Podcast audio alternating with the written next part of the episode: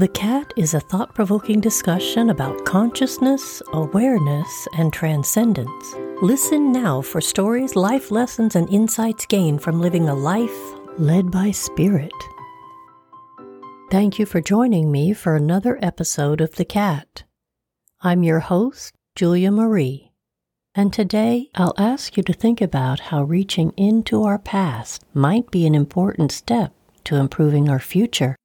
We started as a tribal society, banded together in varying sized units in order to survive the harshest of conditions. Imagine a time when the tigers were of the saber toothed variety and the wolves were the size of Shetland ponies. Imagine you're maybe four foot tall if you're lucky, stocky and heavily muscled so you're strong, but you probably don't move too fast. You have stamina on your side, however.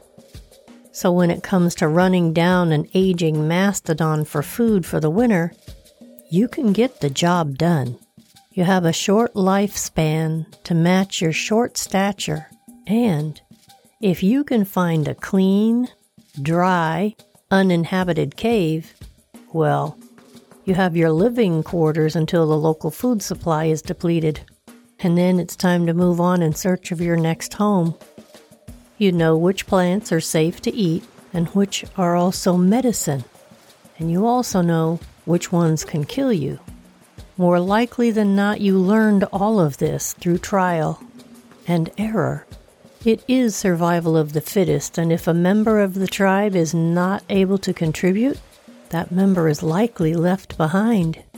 It's simply the reality of your life, yet you care deeply for your children, for they are the future. They are your future. And time passes. You sit in your comfy cave equivalent, sipping a warm beverage, reading words that magically appear at the click of a small plastic thing named after an animal. A rodent, to be exact which is likely the closest you come to a four legged living creature today unless you're a pet owner or you live a more rural life. Let's assume, for purposes of today's discussion, you're a city dweller. The sun rises any time you choose for it to. You reach out and flick a switch, and there is light. Unless you haven't paid the electric bill, this ready access to artificial light and the tendency we have to stay up far past the time the sun has set is disrupting our natural rhythms. The light from the TV screen and all the electronics many people keep in their bedrooms interferes with the ability to get proper sleep at night, and this can lead to serious health problems. Do you even have grass to mow or a garden to tend? We've become so disconnected from our planet most of us wouldn't know the difference between a helpful plant and a poisonous one if we needed to. Have we really made positive progress? Perhaps we need to look back and take from our past the good things as we move forward. We can begin to educate ourselves about where our food is coming from and whether we will choose to continue to put things into our body that it doesn't recognize and therefore does not know what to do with. Go hunt and gather the healthy stuff. It's out there. You just have to find it. Turn off the lights earlier and take the TV and any other gadgets out of your sleeping area. That place is for sleeping. Your body needs proper rest in order to heal itself. Make that contemporary cave equivalent as dark as possible. Add blackout curtains if you need to.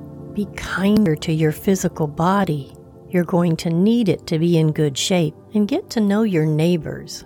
If they're not people you would be in a tribe with, maybe it's time to find another tribe. And if you have to move, then move. In community, we are stronger. Alone, we are food for the predators. No predators here, you say? Maybe that's true now, but will it always be this way? The time has come for us to gather in community, to support and encourage each other. Together, our similar vibrations will raise our collective awareness and strengthen our connection to the universe. Your task for today is an easy one. Choose just one thing from the list mentioned in this episode and then go do it. Make a promise to yourself, then keep it. Together, one small task at a time, we can change this world. That's my time for today. Thanks for continuing to listen and support the cat. For access to a community that's a gathering place of awakening souls just like you, please go to evolvinghumans.co. There's a special space there just for listeners of this podcast. Thanks for listening to The Cat. If you enjoyed this content and know someone who would also find value in it, please share this episode so we can reach more people.